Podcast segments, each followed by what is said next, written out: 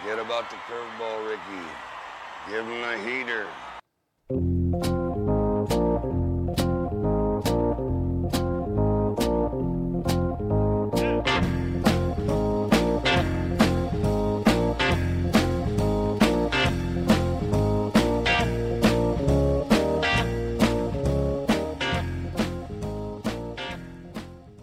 And welcome to the Heater Podcast. I'm Dan Lewig. He's Corey Pieper. As we uh, get back into routine, it feels uh, uh, within it. We have our uh, uh, uh, new, old, old, new format, however we want to put it within it, as we get into the the final month, the final uh, weeks here, home stretch uh, of uh, pennant chase and uh, wild card extravaganza, and, and uh, uh, all the major awards, I think, are, with the exception of one, I think, up for grabs. Uh, so the last month is a, a chance that could sway opinion. There's there's already clear-cut favorites, but uh, the, the opinion can still be swayed uh, in these uh, final weeks. So a lot of exciting baseball to uh, come up in these uh, last weeks, and uh, ready to dive in and talk uh, about all these good things as we go through our, our order of threes, three hitters, three pitchers, three teams, and three questions.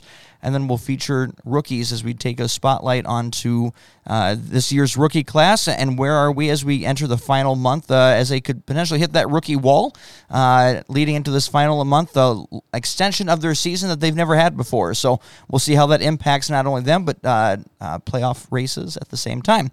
Uh, as always, the Heater Podcast is brought to you by River Creek Popcorn for all of your snacking needs for baseball games and movies of choice and pennant chases. Come hungry, leave happy. Uh, Uh, and definitely leave hot uh, has been the the uh, temperature of late uh, down at the Wagon and everywhere else around here.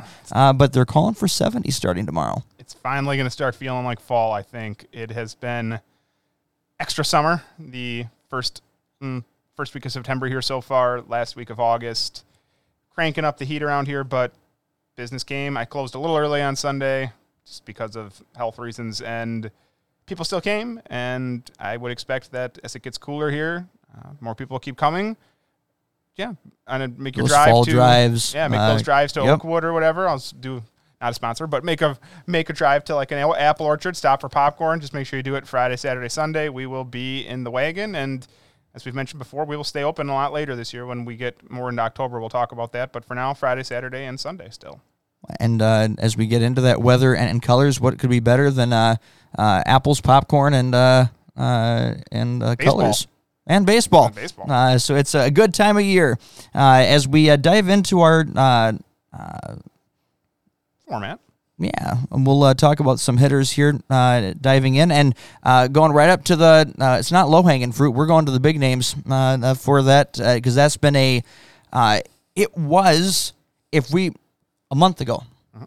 even just a month ago, thirty days ago, N L M V P felt like it's locked in, yep. right? Uh, and I don't think we would have thought someone else would truly be like, there'd be some good players, maybe some good surges within it, but to actually change that opinion uh, was unheard of thirty days ago. Then there's this guy called Mookie. Yeah. yeah, yeah. He has an M V P, right? Like, he's won this before. He actually has two top three seasons, and he's quietly somehow having the best season of his career yet. If I told you that he currently leads the National League in slugging, would you believe that? Like, he does not feel like a slugger. That's that's Pete Alonso, right? He doesn't look like one. He doesn't look either. like it.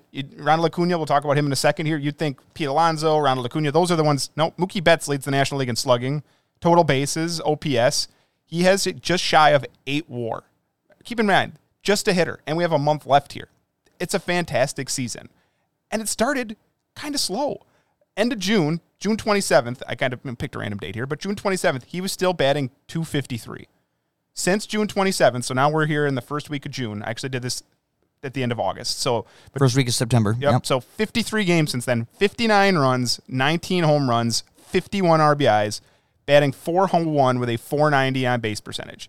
For the better part of, uh, he's been Luis Arias caliber of hitting while also driving the ball all over the field. Like, remember when it was the first two months we were talking about Luis Arias could hit four hundred? Mookie Betts been doing it just as long, but he also drives the ball with authority. And absolutely, it's not because, we'll talk about Ronald Acuña in a second here, it's not because he's been doing anything to lose the award. He's been fantastic, but Mookie Betts making a late surge for this award as a truly fantastic player in his own right. as long as Atlanta doesn't slip uh, in the final month of the, the calendar. They maintain their number one pace uh, as dominant as they have been.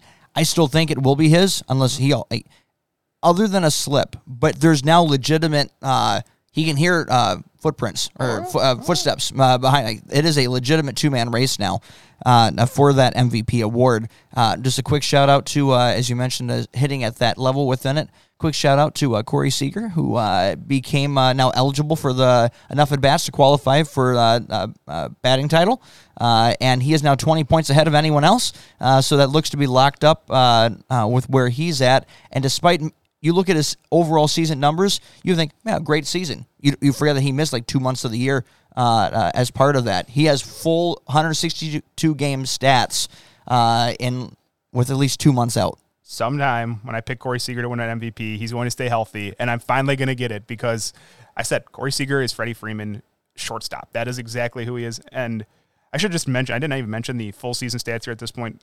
Ronald Acuña, or Ronald Acuña, Mookie Betts at one thirty games. He's already scored one seventeen runs, which is absurd. thirty-eight home runs, which is a career high.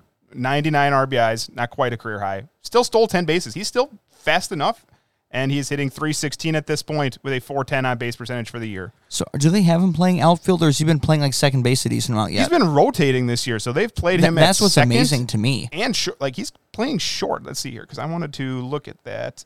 So far this year, he has played, mm, is that games or is that at bat? seventy games in right field, nineteen games at sh- second base, and six games at shortstop. That is just this, amazing. If Mookie Betts is second base eligible, come fantasy drafts next year, I will Number take him one overall. I will take him second behind Acuna, which is a transition here. That's the only thing. I will take Acuna first. I will take Mookie Betts second if he carries second base eligibility.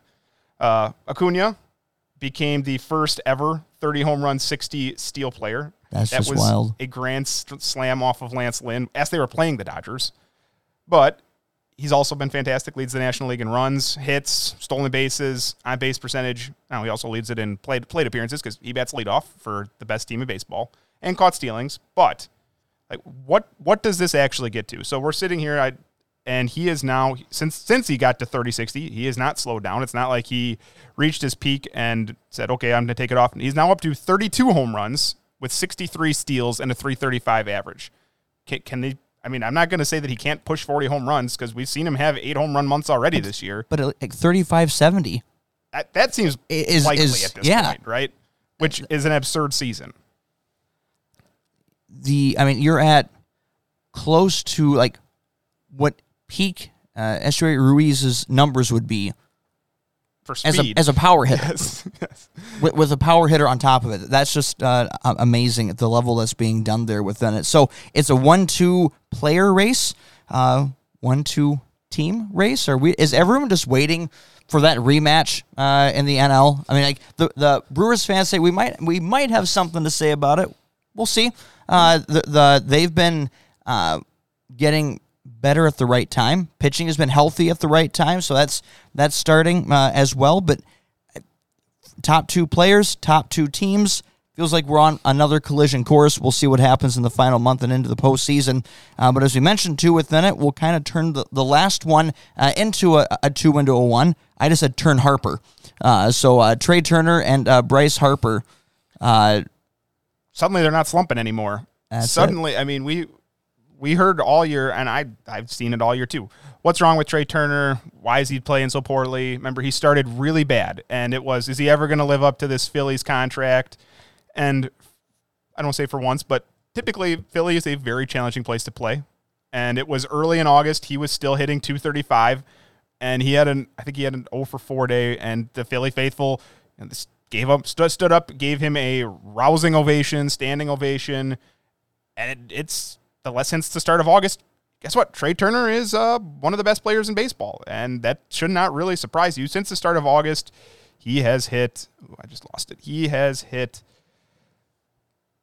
nine home runs, twenty-six R B Is, two steals, and a three twenty-four average in the month of August. That's pretty Trea Turner-like. And when your slumping season involves a season where you were hitting twenty-two home runs, you've stole twenty-five bases, and he's only at two sixty-two. Could he still get that to two seventy? The way he's been playing for the better part of a month, like his bad season here could involve a twenty-five home run, thirty steal season while hitting two seventy. That's a really good player. We we just we tend to treat these players like uh, uh, a spot on a spreadsheet, cyborgs. Uh, for th- these are humans, uh, and uh, going across the, the country, full family transition. Uh, your full transition, the, the the comfort level where you've been, now all of a sudden you're going somewhere else. And had he done it before from Washington to L A, sure, I'm, I'm not trying to say that it's the first time, but uh, doing that and then uh, a mountain of a contract and mountain of expectations placed on you, uh, in addition to, to baseball being fluky at different points within it. Uh, BABIP can, uh, uh, we finally have been able to put a stat on luckiness and unluckiness within it. Leave it to baseball to find a stat for it, right? But the uh, this happens, and uh, and at the end of the year, and this is the to me the beauty of baseball is that it is hard. It can happen for a full season, but it is hard to be fully lucky or unlucky for an entire year. one hundred sixty-two games, eventually talent wins out. Uh, and the balances come together. So if we're saying a two seventy average, twenty-five thirty-five uh, as part, like that's the point. That's why one hundred sixty-two games, eventually it evens itself out. It may not be his best overall, but man, if you would have said on May first uh, that he would have ended up here with, or June first for that matter, uh, uh, within it, it's the, uh, at the end of the day for Philly, you're not worried about how he's performing on April fifteenth. You want to know how he's performing on October fifteenth, right? And he's peaking at the right time. And so is his teammate, uh, Bryce Harper, who, uh, like the cheat code, he found his, his code for power. He is now hitting with authority. And and this one, I think, was, remember, he had Tommy John surgery. But we're going to, you know, Ohtani, we'll talk about him at some point, I'm sure, again, is looking at possibly having it himself, and he can hit through it, but he hurried back. Like, Bryce Harper, we didn't expect him back till after the All-Star game. It was in record time. He was back and playing in May, and yeah, the, the power wasn't there. He was hitting for average, but suddenly, once again, he was supposed to be back roughly after the All-Star game. Well, August, which would have been after the All-Star game, he started to look like Bryce Harper. In August, he had twenty extra base hits, nine doubles, a triple, ten home runs, hit three sixty-one, four fifty-two. Last year, he played ninety-nine games. He had eighteen home runs, sixty-five R B Is, and hit two eighty-six. Remember, in, the, in between, he got his thumb broke. Well, this year, he's played one hundred three games. He's had fifteen home runs, fifty-five R B Is. He's hitting two ninety-five. This is Bryce Harper. He, there's a reason he's going to be a Hall of Famer someday. He's an extremely good hitter, and he is back to looking like what you'd expect, and you just said it, right? He's thirty. I think Trea Turner's also thirty. Like, Philly's going to be good for a while, and these guys peaking at the right time is exactly what happened last year, and it carried him to the World Series. Not not Trea Turner, but other Phillies last year peaked at the right time. I think Schwarber's Schwarber's been, you know, he's having a weird year, but he's also on an actual home run binge. I just watched the Brewers give up multiple leadoff home runs to him, and so this is what happens. This team gets hot and could carry him again to the World Series.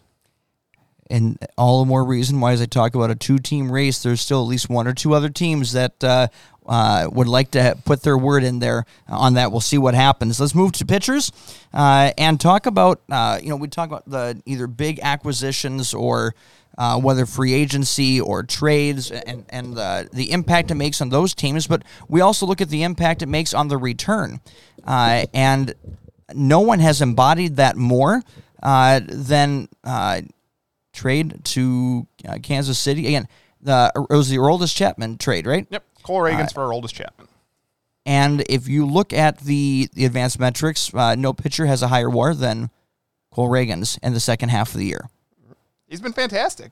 He has been, I, I've mentioned him a few times, it just keeps going.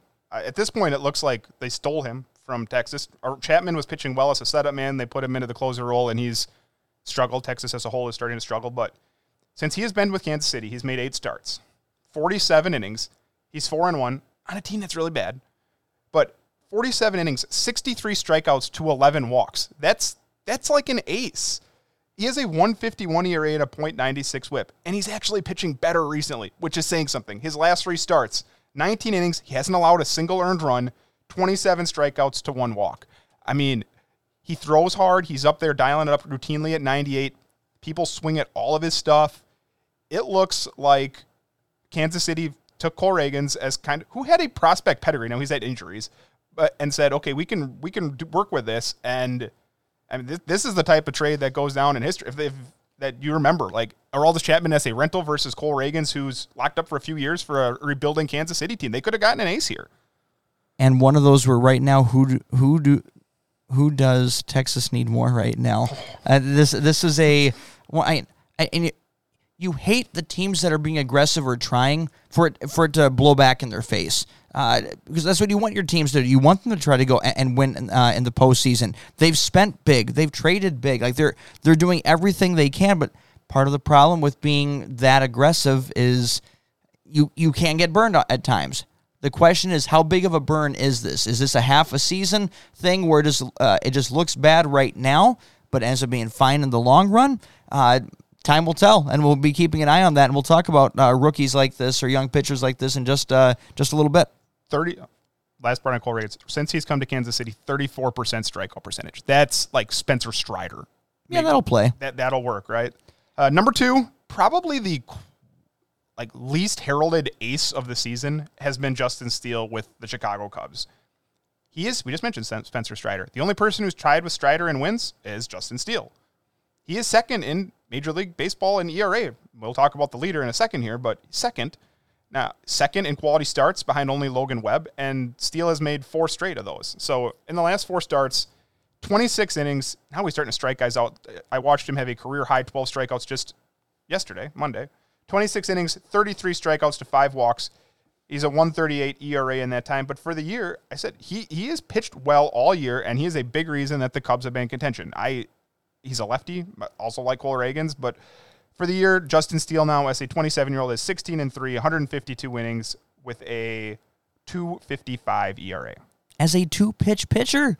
Fastball slider. It's pretty much all he throws. Like, everyone's, to be a quality starter, you need three pitches. That's the at least three, maybe a fourth one. For like for those that actually want to get more innings, that whole third time through the order is becoming more and more of a rarity, which is why we're getting down as long as you have three or two and a passable third.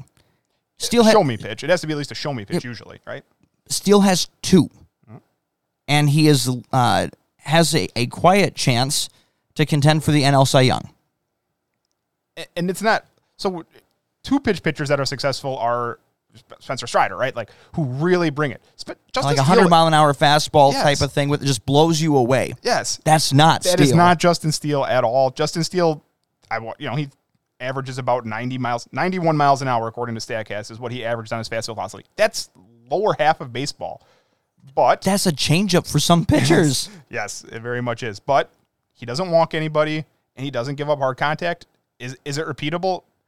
I don't know. But at this point, this is basically what Justin... Now, he wasn't quite this good, but last year, Justin Steele pitched to a three eighteen E R A over one nineteen innings. That's really good. Absolutely. So over the last two years, Justin Steele has been really good, and he just keeps eating innings for the Cubs. And with Marcus Stroman hurt, they need it. So... Good on Justin Steele. Very quietly, a contender for the Cy Young Award. Now he's going to have to beat our last guy here, who is the de facto spokesperson of the Heater podcast. The uh, and I appreciate for I, I I've roped in another double name for this one. I'm actually more proud of this one, Snell Alta. Ooh, uh, that's right. Sorry, I forgot we be, were because both of these guys are the the, the high wire act. Uh, when they're on, there's no more dominant pitcher in Major League Baseball. Mm-hmm. They can go pitch for pitch with Strider. Uh, and you put any other name there, that's what these guys are capable of. But in over the course of a year, you don't know what you're getting. Uh, and, and right now, both have turned it on. And so we're talking about Blake Snell uh, for the San Diego Padres, and we're talking about Freddy Peralta for the Milwaukee Brewers. Okay, let's start with Snell. It is a fascinating season, an absolutely fascinating season. He has a two fifty E R A, which is the best in baseball. That is the one player who's been better than Justin Steele. He also leads Major League Baseball in walks with eighty-nine in one fifty-five innings and wild pitches with twelve. That's Blake Snell. It is just, it is an absurd number. In one fifty-five innings, he has two hundred one strikeouts. The stuff is every bit as good as it always been. Now, the difference is he's actually pitched. Now, he's been a little more efficient, I guess, because he's pitching deeper into games. He has sixteen quality starts this year. That is the most since the Cy Young Blake Snell in twenty eighteen. I mean, he had nineteen of them the last three years combined. So... Or so eighteen. I was a little, even giving him a little too much credit there, but it is a new Blake Snell. Now, as we were discussing off air, Blake Snell's a free agent after this year. I think he might know that. I think he might know that. I think he might know that. I. It reminds me a lot of when Robbie Ray came back, because that's that's Blake Snell, right? That's Blake Snell. It's Robbie Ray. You mentioned Freddy Peralta. It's these guys who have ridiculous stuff And when you can harness it, I don't want to sit here and say that Blake Snell doesn't try as hard. I, I don't know the guy, but it he gets in his own head. I think that's all that he gets in his own head. That's the problem with these guys that get uh, this much stuff that they can't quite control it. Uh, they end up nibbling more than they do. Just, just throw it over the plate and yeah. make him hit you. That is that is the Blake Snell right there. If somebody could just get him to do that, he would be fine. Freddy Peralta, it's a t- it's always an up and down game, but. Since August first, Freddy Peralta, thirty-six innings, fifty, excuse me, fifty-six strikeouts to ten walks. I be, he got pitcher of the month for August, and it was well earned because during that time, he had only given up eight earned runs in those thirty-six innings. It it is very good, Blake per, Freddy Peralta right now. The strikeouts are up: ten strikeouts, nine strikeouts, eleven, six, thirteen. It's another one, right? When he's not. His isn't nibbling. His problem is usually that he gives up way too. He has problems with the home run. That that's kind of his problem when he struggles. I've watched a lot of Freddy Peralta, obviously, but we were talking about it last night. We we won't discuss, talk about Julio Urias, but he's in trouble with the login. And look, the Brewers are clicking, and when Freddy Peralta clicks, there is no better number three starter in in, in the National League for sure. I maybe if we hammered it out in the American League, but I know in the National League there's no better third starter because Freddy Peralta can pitch like an ace, no question. And and the. The the thing to me is, again, for, for Snell and Peralta, like at free agency, yeah, if you could get this, great. But you know what you also get? Corbin Burnes. Uh-huh. You have Corbin Burnes, uh, was it from last year or two years ago? Where were we talking? More like Cy Young. He won it was two that, years ago. And and last year's numbers, I'm just trying to remember, was it about the same or did he already start having challenges? Last uh, year, he was pretty good. Uh, last year, not... Not as good as he was the year that he won the Cy Young, but it, it was but still, still good. He good. expected to get paid, and this year it feels like it's been kind of a struggle. Last year he had officially he had a two ninety-four E R A, so that's pretty good. This year it's three sixty-three. You can get uh, a Cy Young out of that contract. You can also get a guy that walks everything in sight and gives up home runs uh, and is frustrating to watch and can't be counted on to get you the innings you need at from an ace level. When you when you're paying this money, you want the guy who's number one, taking the ball every fifth day. We're at least going to get six innings out of him, save the bullpen, right the ship when things are going wrong. That's not what you're getting here. You might, but the, the consistency is the challenge, uh, which is why give me Blake Snell on a rental contract going for uh, a playoff push. Don't give me Blake Snell on a six-year, like one hundred fifty million dollars contract. I want nothing to do with that. Uh, and we already went through that with Carlos Rodon. Yeah. We, we've like there's Robbie Ray. Like, yeah, we've, they're all the same. Like, those guys. At some point, stuff. When are you going to learn? Uh, there's no way I would touch that contract, no matter how good he is this year within it, because I'm not buying him for one year. Like, would I give him twenty-five million dollars for one year and roll the dice? Sure. sure. Yeah. Am I locking up six years of that? No, that? no way. So here's here's my, we're going to throw this but one out someone there. will. Hitter, five years, one hundred forty million dollars for Cody Bellinger, or six years, one hundred fifty million dollars for Blake Snell. Because I think they're the same player, right? That's the thing. They're, they, they, Cody Bellinger is the hitter version of all these guys we're talking about, where did the Cubs roll the dice on a one-year deal and come up all, you know, craps or whatever? It's the deal that everyone who's been doing one-year deals with Bellinger for has been trying to get, and the Cubs finally got. And and I don't know if, if I'm either if I'm any team, I'm not ready to commit to any of these guys for long term at this point. If I'm doing either one, I'm doing Bellinger, uh, because I can also put him at D H half the time. And hitters don't get pitchers have injuries, right? Like more, more you're more likely to be injured as a pitcher than you are as a hitter. That that is true. D yeah, D H gives you a chance to at least rest the legs uh, within it. Uh, I, I'm either way, I wouldn't put that money in either person within it. Uh, Uh, unless I, the owner has to tell me, the only way I do that is I'm in an owner's room and I'm saying, this is my gimme. Uh, if this contract goes bad, you will not use this to fire me. You're just going to bury it and just paying the money and we're not even talking about it and there's still money to go get someone else. If you're telling me that, then yeah, I'll go sign him.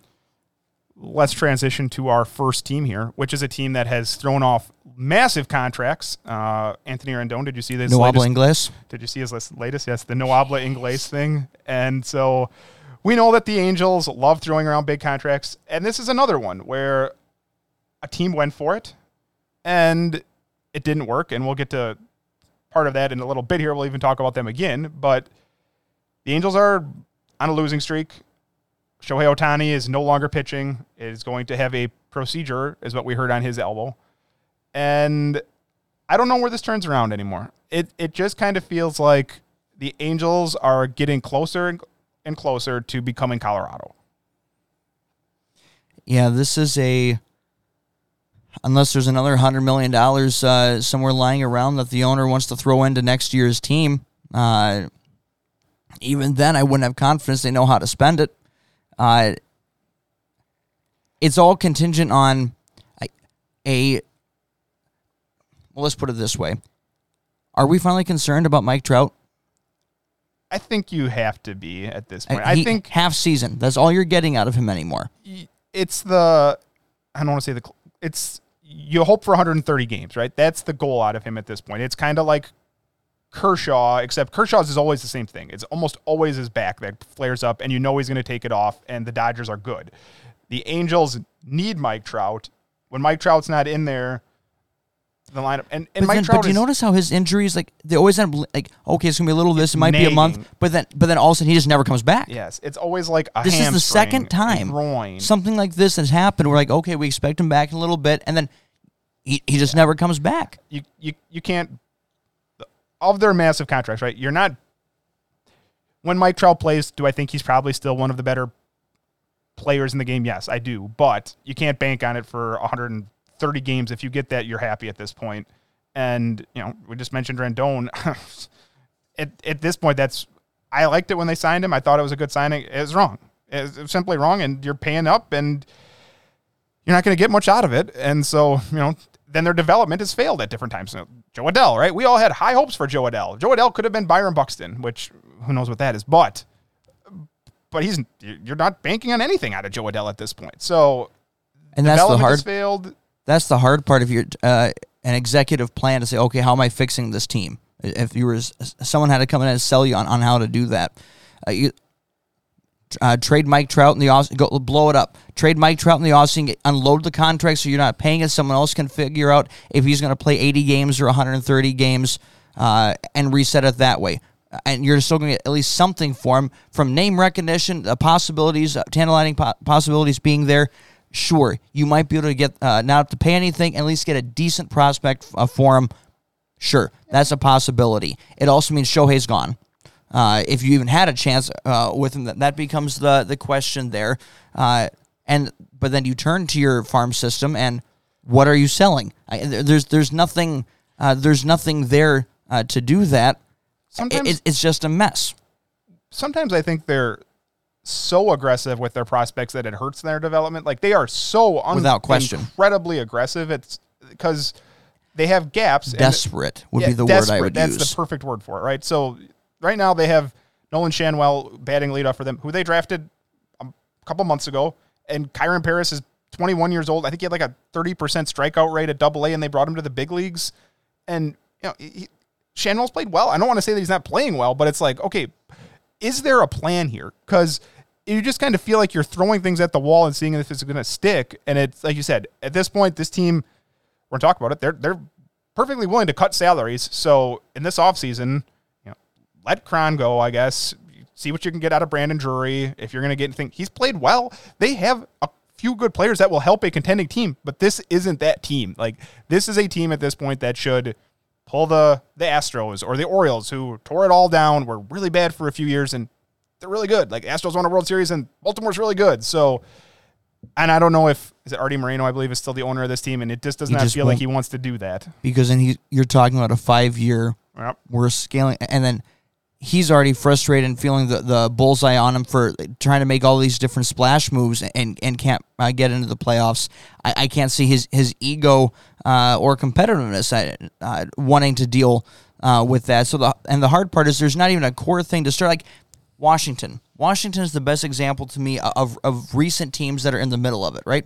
They've traded away their big names. They traded away Turner. They traded away Scherzer. Uh, Juan Soto. Juan Soto uh, uh, within it. But now look at the younger core of their start. I, you now see, like, okay, we're now, we have a chance. We're developing some of these players. Not everything has gone smoothly, but C J Abrams is looking like a potential star uh, within it, and the new uh, part of that core, Khyber Ruiz has been yeah. solid. Uh, there's, Some of the pitching is coming. Mackenzie Gore's been pretty good. Yeah. Josiah Gray's been pretty good. Yeah. They're they're a game and a half behind the Mets, who probably have, I don't know, six times their payroll. I don't have it in front of me. Like, yeah, there's hope. And that's what that's what the Angels would need to do instead of trying to be the Mets, be the Nationals. That's it. We well, will- let's take a look at the team that uh, has already gone gone through that. You mentioned them already.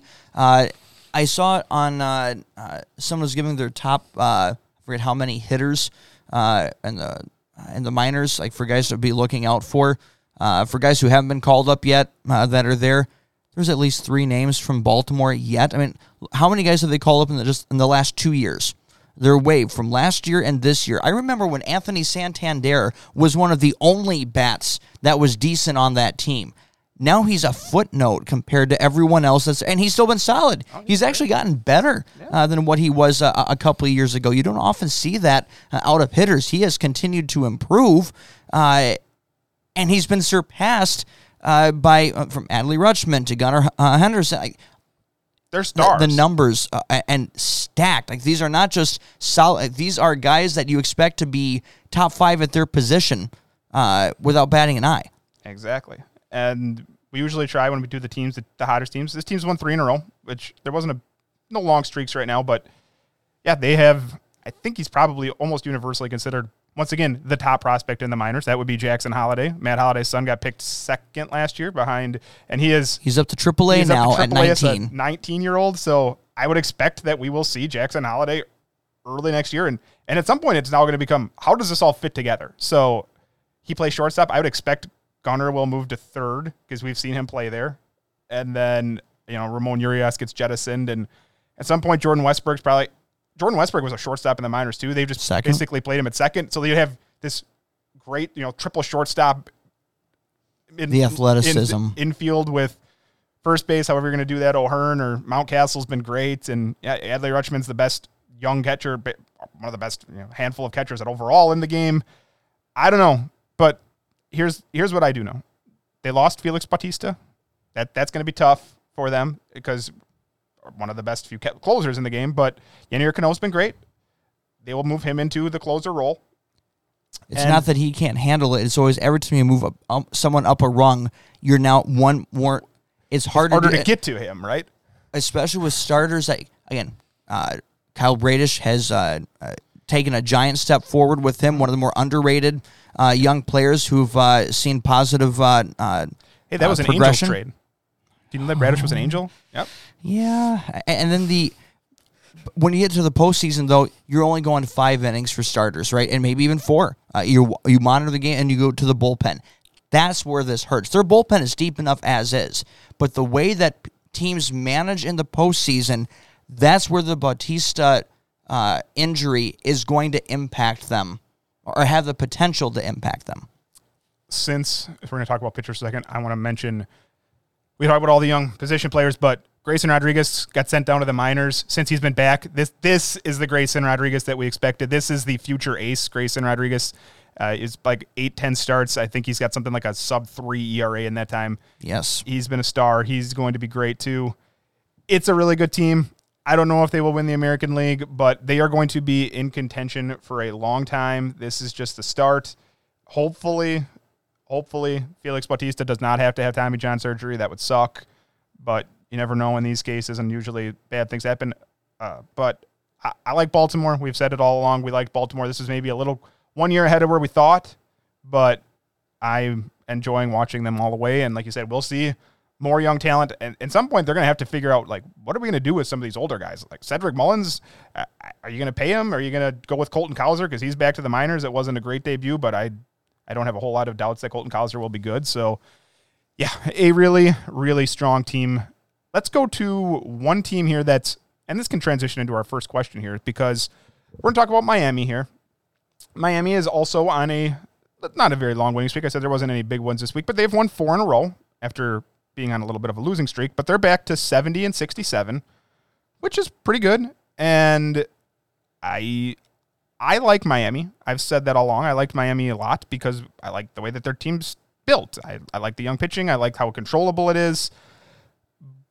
But at this point, it's very close. The the National League standings are extremely tight at the wild card, and, and Miami is one of them. So we have Miami. We have Arizona. Cincinnati and San Francisco are all within a game of each other, and then it drops substantially off. Do we think does Miami pull ahead? We're, we're how are we handicapping this? Yeah, with the with the four team tie or close to that half game game, whatever it is now within it, uh, and Miami smack dab in the middle of that. Uh, how does this shake out? Right, first uh, for Miami being listed here. Uh, Miami is where Baltimore was last year or where Seattle was last year, uh, where it feels like things are st- are going to slide. I put them ahead of the Giants, but they still have one more team they have to get ahead and, of that, right? It's uh, two of those four will make it. Is, am I right on that or am I no, wrong on no. that? Well, I, I think Philly will make it, right? Philly yep. will be the top wild card. Actually, I think the Cubs are going to get in. The Cubs are three clear, and then it's just one yeah. of those. So you have Arizona, Cincinnati, Miami, and San Francisco. Or the Cubs might catch the Brewers. I think the Cubs and the Brewers will get in, whether one's a wild card, one's yep. a, a winner. I think both of those two will get in, Philly and Atlanta. So we're we're really talking about one spot between Arizona, Cincinnati, Miami, and San Francisco. Now, your description of Miami, I think it's spot on. I I, I do like the additions they made. Their offense is better now than it was pre-All-Star break, right? Uh, Jake Bell's Berger been good. has been such a boost. Bell's been good. Berger's been good. That's absolutely helped them. Jazz Chisholm is actually healthy for, it's been like a couple weeks, which for him has been a long time this season. As a fantasy owner of Jazz Chisholm, I'm well aware. So he's playing well. Alcantara, here's what it comes down to to me. Sandy Alcantara has to pitch like Sandy Alcantara. And the bullpen, they tried to fix it. They really did. They went out and they got uh, Matt Barnes, they got David Robertson, and it hasn't really worked. Like they can't find one guy that can nail down the ninth. It's just it's a a team like this can't blow those games. It's a like they're going on, on closer number four for mm-hmm. this season. A J Puck uh, started well, and then it didn't injuries, and didn't then he work. didn't never, just didn't look the same uh, afterwards. I don't think he's healthy, uh, uh, and the David Robertson. He's an older guy. Uh, this just it wasn't the. Uh, he made some things work for a bit, like the the crafty veteran, but uh, it's you can tell uh, he's on his last legs. Yeah. Uh, and it's the same thing with uh, Matt Barnes. I, I, with no disrespect, saying like I didn't realize he was still in the league. Uh, I mean that's where where where we're at right now, uh, and you need someone who can handle it, someone who can go down there. Uh, Who knows? Uh, but that, that's the problem. If, if they don't make it this year, that's why. I'm not concerned about their long term because uh, some of these players are under control for a, a while within it. Again, they have uh, traded, and this were like interesting with Baltimore to watch within it. You've seen the Marlins now take from their their uh, their wealth of pitching uh, and make additions for it. Luis uh, Arias from uh, Pablo Lopez, right? Still one uh, of the best and, trades for like. Win-win. One win for win, yes. Yeah. Uh, and then now you have the uh, the move that was made for Jake Berger. Jake like, Berger, Josh Bell, right? Like, it, it made it made sense. They're, they they've made the right moves where you hope uh, you hope that's enough to get them in. They have been for a small market team. They've they've tried to be aggressive within it. Uh, uh, G M's name Kim Kim Ong Kim Ong N G Kim Ong is how she says it. She is. Uh, uh, Underrated executive of the year. I think I, uh, if she makes the playoffs, she'll get more credit for that. She should. Uh, because the moves that have been made have been. It's it was risky. The the Lopez versus uh, uh, Arias uh, move that was risky. Yeah. Uh, and you know, a one for one and, and that type of thing. People mocked them for that. People mocked them because they said, "Oh, Luis Arias is just a slap hitter. Oh, you're giving up a young ace." Well, first off, they still have you know, young aces galore, and and and Josh great. Josh Bell was not playing that well. Uh, Jake Berger was solid. Like, you're going to give up that much pitching? Uh, for, like, none of these moves were liked initially within it, but she has been right on all of them. So, of those four, I'm rooting for Miami. I hope they are the, the team that, that makes it. Uh, question, and all of them have major question marks. Mm-hmm. Enough to say this, you have more reasons to say why they won't make it than you do that they will, which is what makes this one such a conundrum. So, transitioning into this. So, I, I agree. I think I... handicap Miami above San Francisco. I've I've said all along, I don't San Francisco's lost four in a row. They could have been a team we talked about here. I don't always understand how San Francisco does what they do. And and that's just what it is. They're they're they're going to outperform expectations. That that is one hundred percent going to happen. But I don't think that this team has enough. They're seventy and sixty-eight, which is a very good year. but I don't think that they pass Miami, Cincinnati, and Arizona. Right now, Arizona wakes, if the season ended now, Arizona is dead tied with Cincinnati. One of those two, they would play a one-game playoff, and then that would decide it. Now, if I'm handicapping this, I think it's probably Arizona that you have to give it to. Uh, Arizona has, Sandy Alcantara won a Cy Young, but Arizona has the best pitcher, I think, in this group, at least the way that they're pitching right now, and that's Zach Gallen. And then Merrill Kelly's been pitching very well for them. We'll talk about some of their young talent in a little bit here. Now, Cincinnati, if if Cincinnati could get Hunter Green and Nick Lodolo back, it'd be interesting. But Hunter Green has COVID, and Nick Lodolo, I don't know if we're going to see Nick Lodolo this year. They've gotten some good production. Like, Graham Ashcraft has pitched well lately, but but he's injured again. And so they called up um, Connor Phillips, another yet another one of their many young talented players, but at some point, it just feels like Cincinnati's pitching isn't as good as Arizona's. I know it's not as good as Miami's, and they're going to fall behind those two.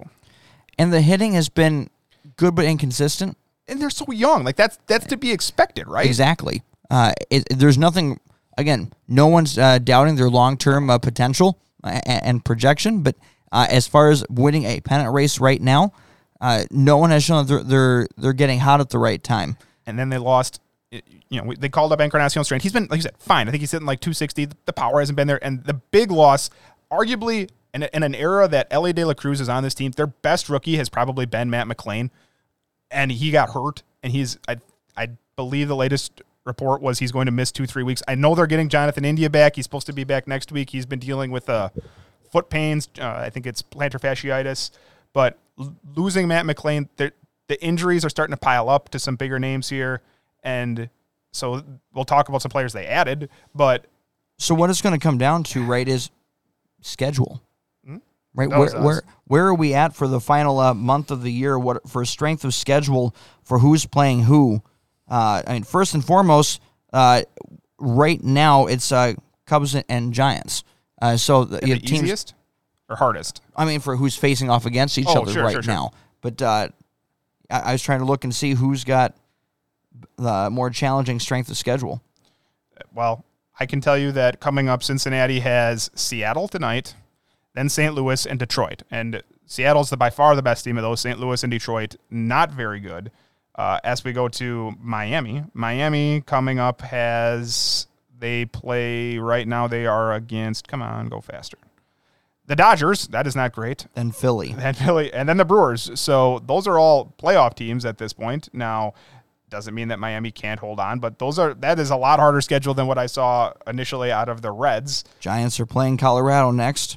Well, that should be a win. I, I don't. Arizona and, and the Cubs again. Uh, the uh, so teams a team that's uh, one of the hottest in the National League right now. Mm-hmm. Uh, so that doesn't uh, bode well for uh, for those types of things. Uh, uh, It'll be a fun race to watch. Yeah, we it's it's going to be it's going to be going uh, through for a, a while here, uh, but I, I think that's the best opportunity is going to be schedule, uh, and a team that could do well uh, could be done in by the uh, by that schedule. That's that's Miami's greatest challenge. I think the of the four, they're the ones that I want to root for. That I'm hoping they do that. But for the next two weeks, they're playing playoff teams uh, across the board. That's a hard gauntlet to do. Uh, We'll see. Uh, and so that leads us to... Uh, uh, Let's transition to the waiver players, because there's a bunch it. of them Most on impactful uh, uh, waiver players. Uh, unique, and I guarantee this will be changed in the offseason. Uh, uh, within it, there will be a lot of You can't of, just dump your players because you don't want to pay them anymore? And which, again, uh, there's a... Again, what they... How this was dealt with before was you would have the... Uh, ability to make trades for the the, the August first. Yep. You have you have the, the July trade deadline, and then you had the uh, the, the August first of the yeah. waiver period where you could you could just let go of the contract and the team won, and then and the team took it, uh, or you could make a trade. They could pull the guy back. You, you had, had the option. A guy on, you had to put a guy on waivers so anybody could claim them. So like, I believe it was after he was the defending M V P, Giancarlo Stanton with the Marlins got placed on waivers. And he was having a fantastic year, but he had an absurd contract, massive contract that he still has, and no one claimed him, so Miami kept him. And then that offseason, I think, is when he was traded to the Yankees. But with the last collective bargaining agreement, it would have been, I believe, that they ixnayed the waiver trading time. So it's Jul- is it July first? I don't remember anymore, but June thirtieth or July first is the trade deadline's done. And then... Yeah, anybody, they, they moved it to uh, July thirty-first, right? So right, the so end of July, not so the beginning, they, so they pushed it. They pushed it back uh, and put the two things together: mm-hmm. uh, trade deadline and then no other trades within it. Well, now the repercussion is this is the first year since that's happened that just players just dumped onto the waiver wire that uh, just to be claimed, uh, and it didn't have to be even big contracts uh, within it. The by doing so, uh, Angels dropped uh, about eight million dollars worth of total salary between everyone, what's left on it. Uh, and so it ended up being a thing. And then the way in which it's structured, which, again, anyone in like, anyone who's played fantasy football now says, or fantasy baseball now says, like, there's uh, there's already more. Or- Why old, can't Rob Manfred just do what every guy on their couch does and the order and organization in which this follows? How can you claim multiple guys and get all of them mm-hmm. within a versus? You make your top pick, and this is my number one on my waiver wire, and it goes down the list. The, that's common sense. How do we even get to this level? Oh, Manfred, of all the good things you've done, you still make some very boneheaded or confusing I think things. A lot of people were surprised that how they even, like I had people, friends of mine text me, like, how, how did Guard, the Guardians get all these players? Because here it is, first off, we haven't actually said it. The Angels waived Lucas Giolito, who they just traded for, Matt Moore, who they just traded for, Reynaldo Lopez, who they just traded for, Randall Grichuk, who they just traded for and wasn't claimed, and then uh, Hunter Renfroe, who they just traded for. They they waived all those players, and the Yankees waived Harrison Bader, and the White Sox waived Mike Clevinger, who also wasn't claimed. So all those were the waive players, and the Guardians walked out with Giolito, Reynaldo Lopez, who just are like t- attached at the hip. Remember, they got traded for Washington. This is like the third time they've moved together, and they got Matt Moore. So Lucas Giolito, Reynaldo Lopez, and Matt Moore to the Guardians, and then the Reds got Harrison Bader and Hunter Renfroe. And I had people text me like, well, nobody else wanted them. I'm like, it's it's not necessarily true. Anybody could have claimed them, but the Guardians had the lowest, like the worst winning percentage of the players that would have, they could have claimed all of them. You know, technically Oakland could have claimed them all and had every one of those players if they wanted to, right? Yep. Now they're not in contention, so why would they do that? Especially because we know they don't want to pay anybody. But if, if the truly worst team claimed everybody, yes, you would get every one of those players. And in this case, the Guardians are borderline in contention, I suppose. Giolito was terrible making his debut there, so it's not helping them. And the Reds, we just mentioned, they're in contention. Harrison Bader was batting leadoff his very first day there, and Renfroe was batting cleanup. So, yes, you could officially. It is not like major. It is not like fantasy baseball where the waiver wire resets.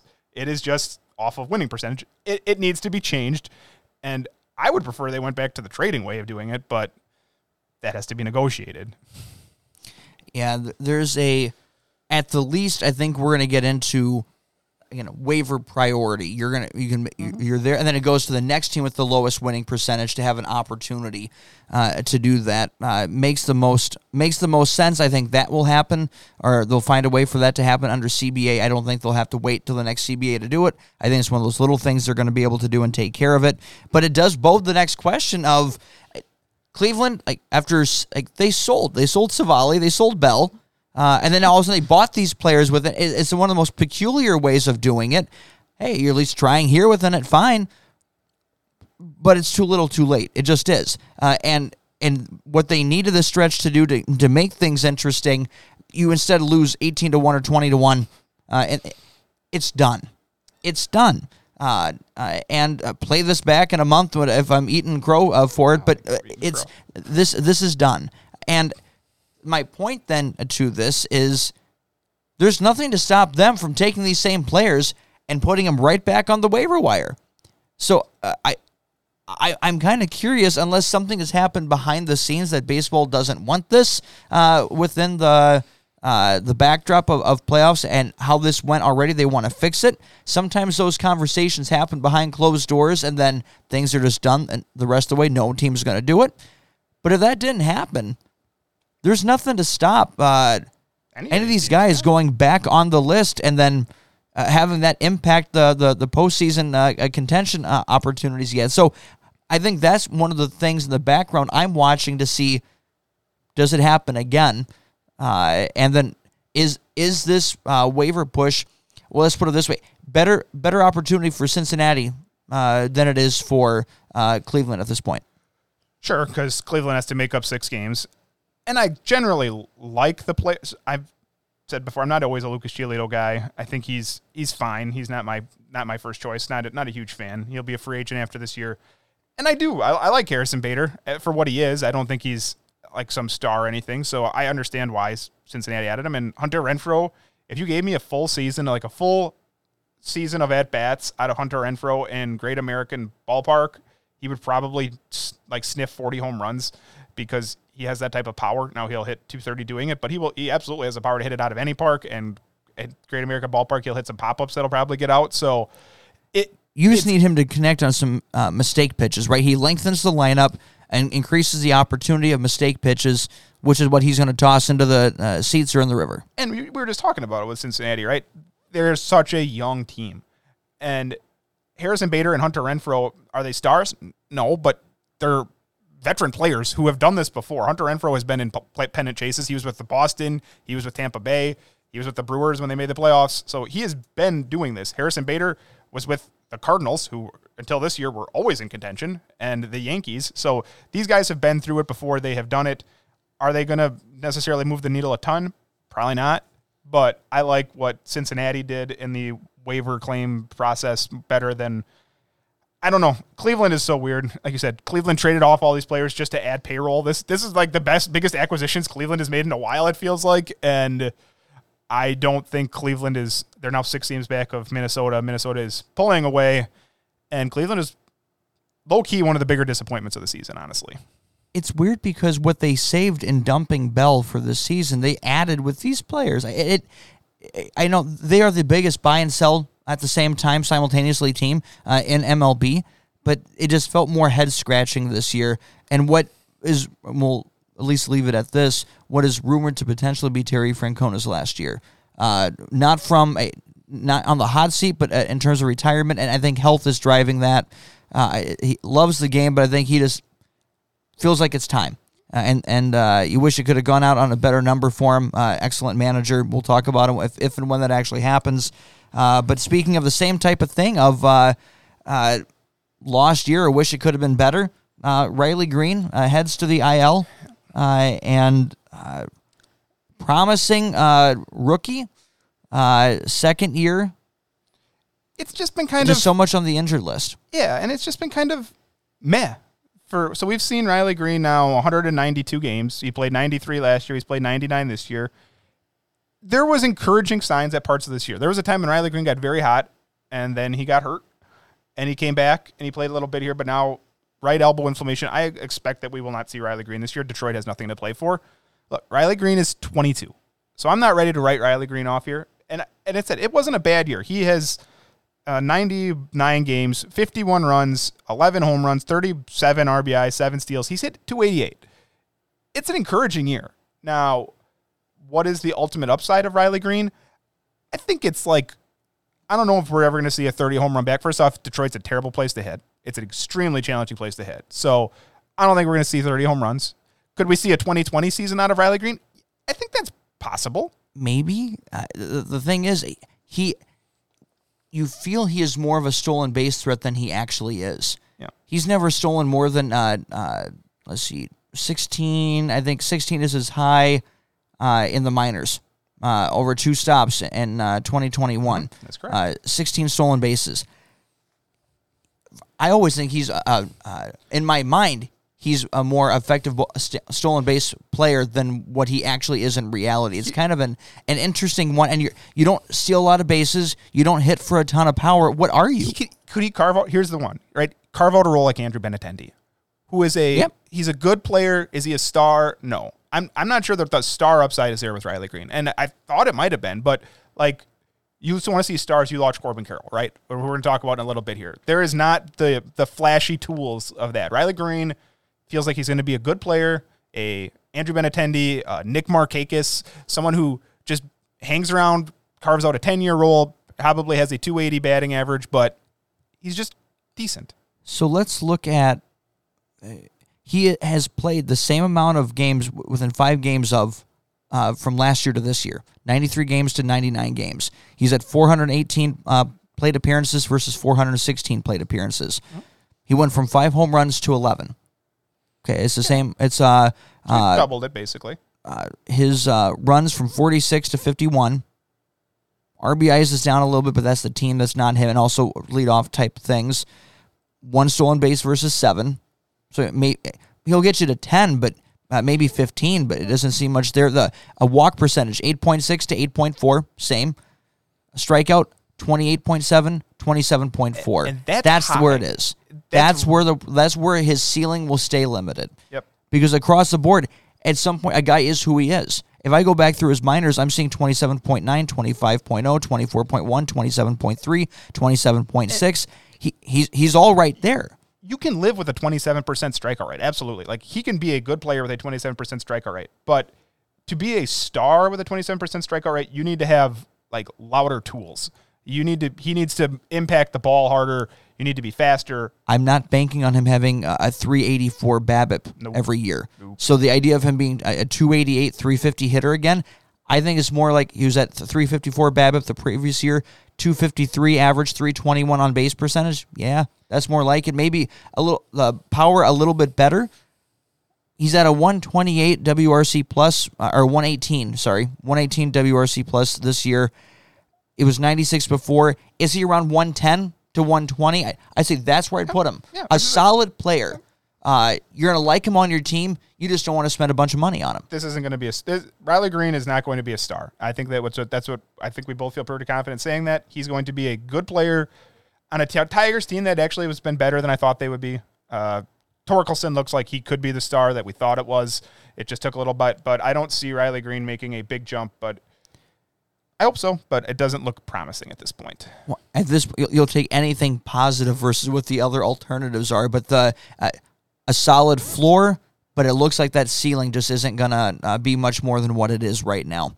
Uh, with that, we'll uh, look forward to uh, coming back uh, uh, in just a moment, and we'll talk about uh, uh, talk about rookies and evaluating, just as we talked about with, with Riley Green. Where are we at? Uh, how happy are we with uh, the rookies that have come through? Uh, and... Uh, who might be more interesting down the stretch for postseason contenders as well. Cut my egg! Your eggs are cut, sir. Cut my milk!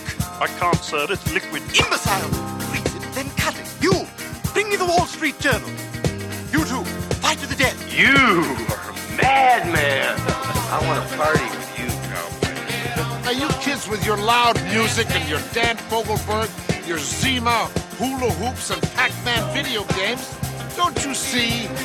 People today have attention spans that can only be measured in nanoseconds. To be honest with you, I love his music. I do. I'm a Michael Bolton fan. Yes! That's awesome!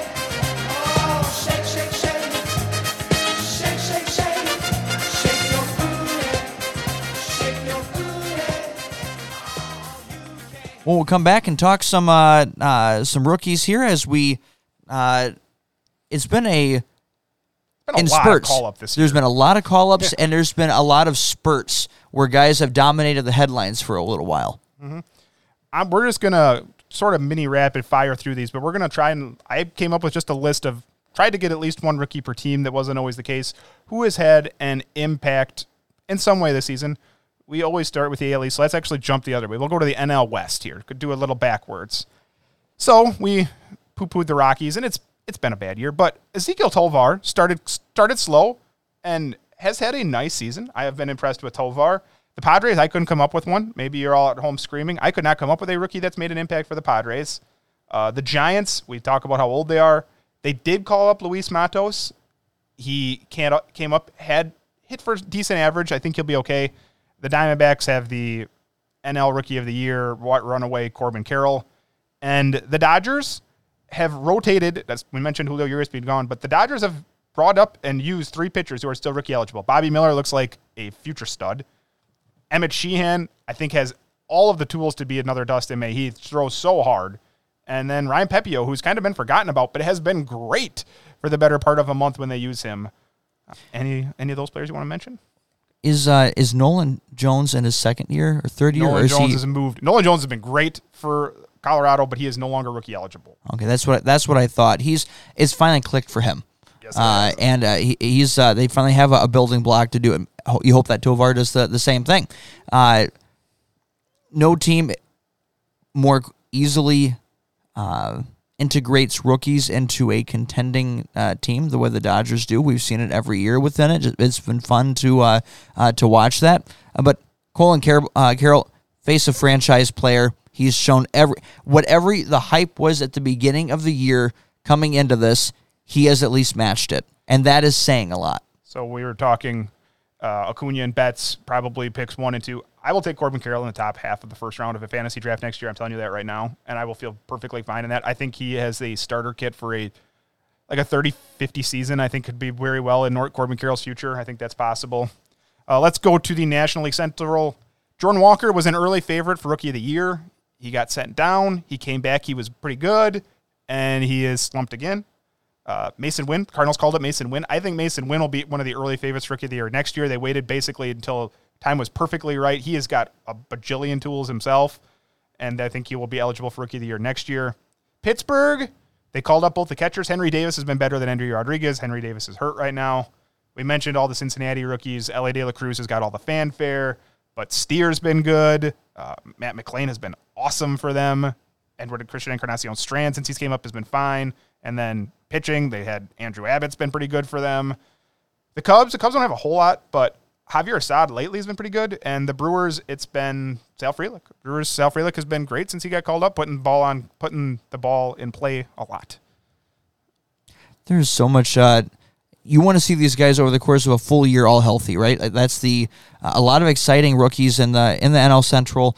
Uh, I mean, no one went supernova as fast with Ellie De La Cruz at the beginning of the year, and he still makes these wow throws. He reminds me of O'Neill Cruz uh, from the previous year within it. Uh, there's uh, he needs a lot to get of fun. His strikeout rate under control, and he, then yes. he can become like Fernando Tatis. But his strikeout rate scares me too. Like, and that, and I've said that before with O'Neill Cruz, where That's I like, I love O'Neill Cruz. Don't get me wrong, I like L A De La Cruz, but I really those can become Javier Baez really quick if it doesn't if they don't cut him down in a little bit here. Uh, moving to the N L East, the Braves. The Braves have a very good team. There's not many rookies. We've seen them call up like A J Smith-Shawver at times and spot start for him and be very good. They just don't need him. Uh, the Phillies lately have been using Johan Rojas in center field just unbelievably fast. Miami, Yuri Perez, if it wasn't for Corbin Carroll, Yuri Perez would be winning this Rookie of the Year award. I feel like, well, we're talking about another guy here in the second in the same division, but there's been two stud pitchers that are rookies now. The Nationals, I can't think of one, and the other rookie that's technically not quite, Yuri Perez is, I think, twenty years old.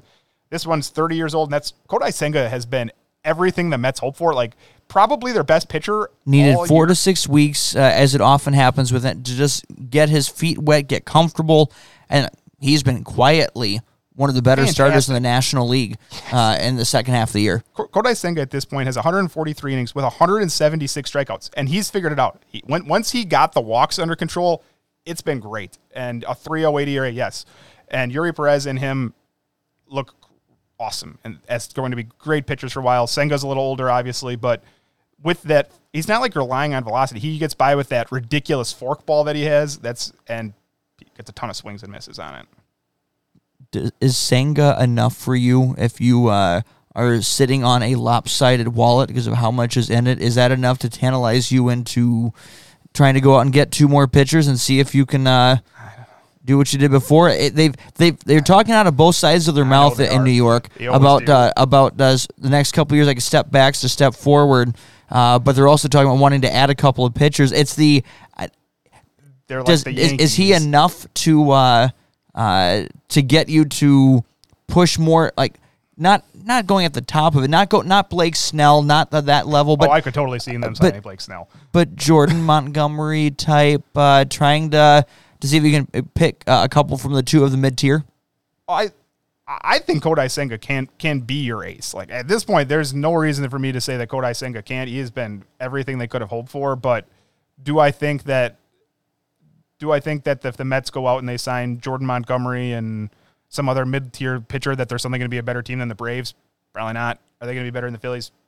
Probably not. So I don't know. That that's tough because I do like what Kodai Senga's offering, but this team feels like that team feels like another one that probably needs to rebuild it a little bit. And instead of relying on, you know, we know that they love their forty-year-old players on the Mets. So uh, let's go to the American League, the American League West. So Oakland, Oakland has rookies when they want to play. Estrella Ruiz, I know that you've been griping about because they don't want to play him for whatever reason. Now, Zach Geloff has come up and been great for them, and we saw Mason Miller early in the year. Remember how fantastic Mason Miller looked? He's been awesome in his rehab assignment. It sounds like he's going to be back this week. Uh, the Angels, Chase Silseth, before he got hurt by his own guys, throwing him and hitting him in the head, was was pitching well, but then he got hit from a pitch throw from first base to third base where he didn't pay attention. Uh, the Astros always have a lot of talent, but not a lot of young talent. But Yainer Diaz, they they can't get his yeah. bat out of the lineup, which is saying something because that team's a really good team. But Seattle, I mean, Brian Wu is not he's not George Kirby, he's not Logan Gilbert, but yet another pretty good young pitcher for them. And Texas, before he got hurt, Josh Young was looking like he could compete for a, the A L Rookie of the Year at least. Yeah, he was uh, one of the the most polished rookies that you would find for handling also the hot corner, like a f- very good defensively as well as uh, with the bat. He uh, uh, more than held his own. Uh, there's some very intriguing uh, uh, rookies in the A L West that are going to be playing key roles uh, on each of those teams. I just want to shout out Yainer Diaz's year here: twenty-one home runs, fifty-four R B Is, two eighty-three in ninety-two games. Like that is. Houston just finds players, and they are so good at it, and he's been great. People were yelling at them to sign Contreras uh, yep. uh, and the office. You need a catcher. Yep. You need a catcher. You need a catcher.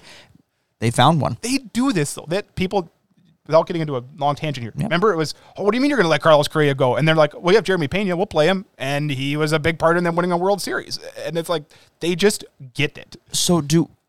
Again, we, we always we're used to calling them a veteran team uh, for so long within it, and, and definitely in many yeah. ways they are. But it's all homegrown veterans. We, we tend to forget mm-hmm. that how good this, this team has been at developing talent, uh, and they're in Hunter Brown. Uh, with an uh, now, now, now you have yeah. uh, now you have uh, uh, a catcher here as well. Guys that like they can to continue to do this. I think Houston does not get as much. Uh, credit as they should at being a draft and develop organization, uh, because they've they've already uh, they've uh, developed their stars and they've retained their stars. A couple have gone, uh, but as it always happens everywhere, but they continue to come up with more. Like these guys are playing solid roles or, or being counted on to play key roles, or they can't be taken out of the lineup because of how well they are playing. That's they supplement their stars with young talent, right? Like yes, they and like you said. Whether it's Kyle Tucker, Yordan Alvarez, Bregman, and Altuve, those are your stars, right? And those are all homegrown players, and and you just keep supplementing around them. And who knows, maybe Yainer Diaz will be the next one in that group. The American League Central has some of the weirder rookies. Michael Garcia has been fantastic for the Royals, uh, absolutely great for them. Four homers, forty-eight ribbies, twenty steals, hitting two eighty-five very quietly. Uh, the White Sox, I couldn't find a whole lot. I know Gregory Santos has been okay as a closer, but it's been a very disappointing year. The Tigers, Reese Olson's been a pretty good starting pitcher that they found. Uh, the Guardians, it's all the starters, right? So Bybee, Logan Allen, the pitchers that they were able to find, and Gavin Williams. And I I think it's probably Gavin Williams, Tanner Bybee, Logan Allen for me if I'm ranking them going forward. But they, they you know, we've talked about Cleveland's ability to find pitchers before. Minnesota, not, not a whole lot. I couldn't think of anybody in Minnesota. It's a very old team. So... I like. I think Cleveland is clearly the best team there. And then going to the American League East, so the Yankees, not known for their youth, although recently here they have promoted some of the youth. Jason Dominguez came up and hit a home run off of Justin Verlander, who is exactly double his age, which is awesome. And they have went with Pereira lately. Everson Pereira is getting some playing time, but all your Anthony Volpe, he's been up since the beginning. It's been a strange year where I think people are going to consider this a disappointing year, but I believe Anthony Volpe is already a twenty twenty player who's it's just yes, not as much contact. But but in today's game, I, the Anthony the twenty twenty has, approach with, with solid defense. Anthony Volpe is a twenty home run, twenty-two steal season. Yes, he's hitting two eighteen. He's a twenty-two year old too. Like these are the tools that if you could that Riley Green doesn't offer. If if Anthony Volpe can get it up to where he can hit you know two eighty with the the, the ability that he has, Anthony Volpe could be really really good still. Uh, Boston, there's multiple good options here. Tristan Casas looks like a future star, too. He's absolutely developed, and you talk about Asian players. They got what they wanted in Masataka Yoshida. Absolutely. Uh, Toronto? Toronto's kind of hard until the last week where a twenty-eighth round draft pick from a few years ago out of nowhere, Davis Schneider, comes up and has just been raking for them. Now, it's only fifty-nine at-bats, but six home runs, seventeen R B Is, hitting three ninety. It's it's a great story. That's one of those great baseball stories that we like to see. Tampa Bay, it's Taj Bradley. That's been the best rookie we've seen them call up. Like, Elvis Basabe's been up, and Curtis Mead was up for a while, but I think the most impactful one has been Taj Bradley. I'll give you another, like, thirty-second round type unsung player, and that's Luke Raley. Is he a rookie? Uh, he actually he is a rookie. rookie. Yeah, he's been great. Uh, it's a uh, someone who was on again their their classic model for the last ten plus years, taking a guy off the scrap heap and turning him into an above average regular. Uh, they've had him playing center field. Uh, this guy, he looks nothing like he is the worst type of uh, uh, athleticism uh, on from from a look standpoint. You look at Mookie Betts, looks everything like a uh, uh, like a phenomenal like a, athlete, like he is, who can just. who glides when he slides, or he has the best gift for a slide that you're going to find for anything within it. Luke Raley looks nothing like it, and yet double-digit steals, can play center field. Uh, it's been been interesting uh, to see, but Taj Bradley is the ceiling there uh, with that team. Tristan Casas, uh, a lot of hype, and you get a lot of hype out of New York and Boston, and then so you get uh, a lot of helium that goes with it. He has matched it. You've seen it, it takes... It, took it a takes a while. Like Spencer Torkelson, same way. It it takes a while, but when it clicks, there's a reason why they had so much hype, and you're starting to see that talent turn into on-field results. Uh, and my question to you is, does that buy their G M uh, another year? Like the, the, the what he did invest in and do, again, they didn't let him go out and spend a bunch of money uh, within it. Uh, the, what he did do, or the when it came to either development or to... Everyone, everyone said bad, uh, bad, uh, too much money uh, to their uh, international signing. Hmm. He's been right. They've been better than I thought they were all year. I they're seventy-two and sixty-six at this point. That is a better record than I thought. So, yes, they have been. There's been some vitriol towards Chaim Bloom and those players and the Boston Red Sox management, but I think I, th- I think they deserve another year. Now, the Trevor. A lot of this depends on like, are they going to get anything out of Trevor Story at any point? Because That that one looks bad, and I think it looked bad when they signed him. It's not quite Javier Baez bad, but it's no. not far removed from it. Yeah, that that's the one there that looks really bad, and I don't know why they signed him in the first place, but you never know. And we didn't even mention Baltimore, but we already mentioned Baltimore's young players all galore, right? Gunnar Henderson, Grayson Rodriguez. Throw a baseball in any direction around the diamond and find an elite Yorkie who's uh, being phenomenal for that team. So if we actually handicap in this, National League with Corbin Carroll's running away with Rookie of the Year, as good as Yuri Perez and Kodai Senga have been. American League, is it Gunnar Henderson I, or Grayson Rodriguez, or am I missing Yoshida? I think it's I, more of a question in the American League. It is more of a question in the American League. Uh, I think th- this is when people start looking for ways to reward teams that have been successful, uh, and that's where Gunnar Henderson uh, is going to continue to climb that list. He is... Uh, And very deserving, don't get me wrong, but as far as, as how do you separate from the pack? That's a big reason why this team, they can't, I don't know the last time they've lost three in a row. It's been a long time. they they have been consistently good, uh, and uh, Tampa Bay uh, fan base is a little bit uh, thinking of this being a disappointing end to the year when you look at how this was done. It's nothing to do with what Tampa Bay has done. It's everything to do with what Baltimore has done. They're not, Baltimore they're not is going to roll over. You're going to have to catch uh, them. This is a team that has been this consistent, despite being rookie-dominated, this consistent. Uh, you just don't see that out of this young of a, of a team within it. Uh, they are going to win the A L East. Uh, there's no question in my mind that they are the best team in the American League right now. Uh, and uh, the question will be, can they keep it up in the postseason? That's what always is the case when you're new or, or with when you're rookies. When the stage gets brighter, uh, can you keep up those results? Uh, it's going to be fascinating to watch the American League, but I would say Gunnar Henderson, Rookie of the Year.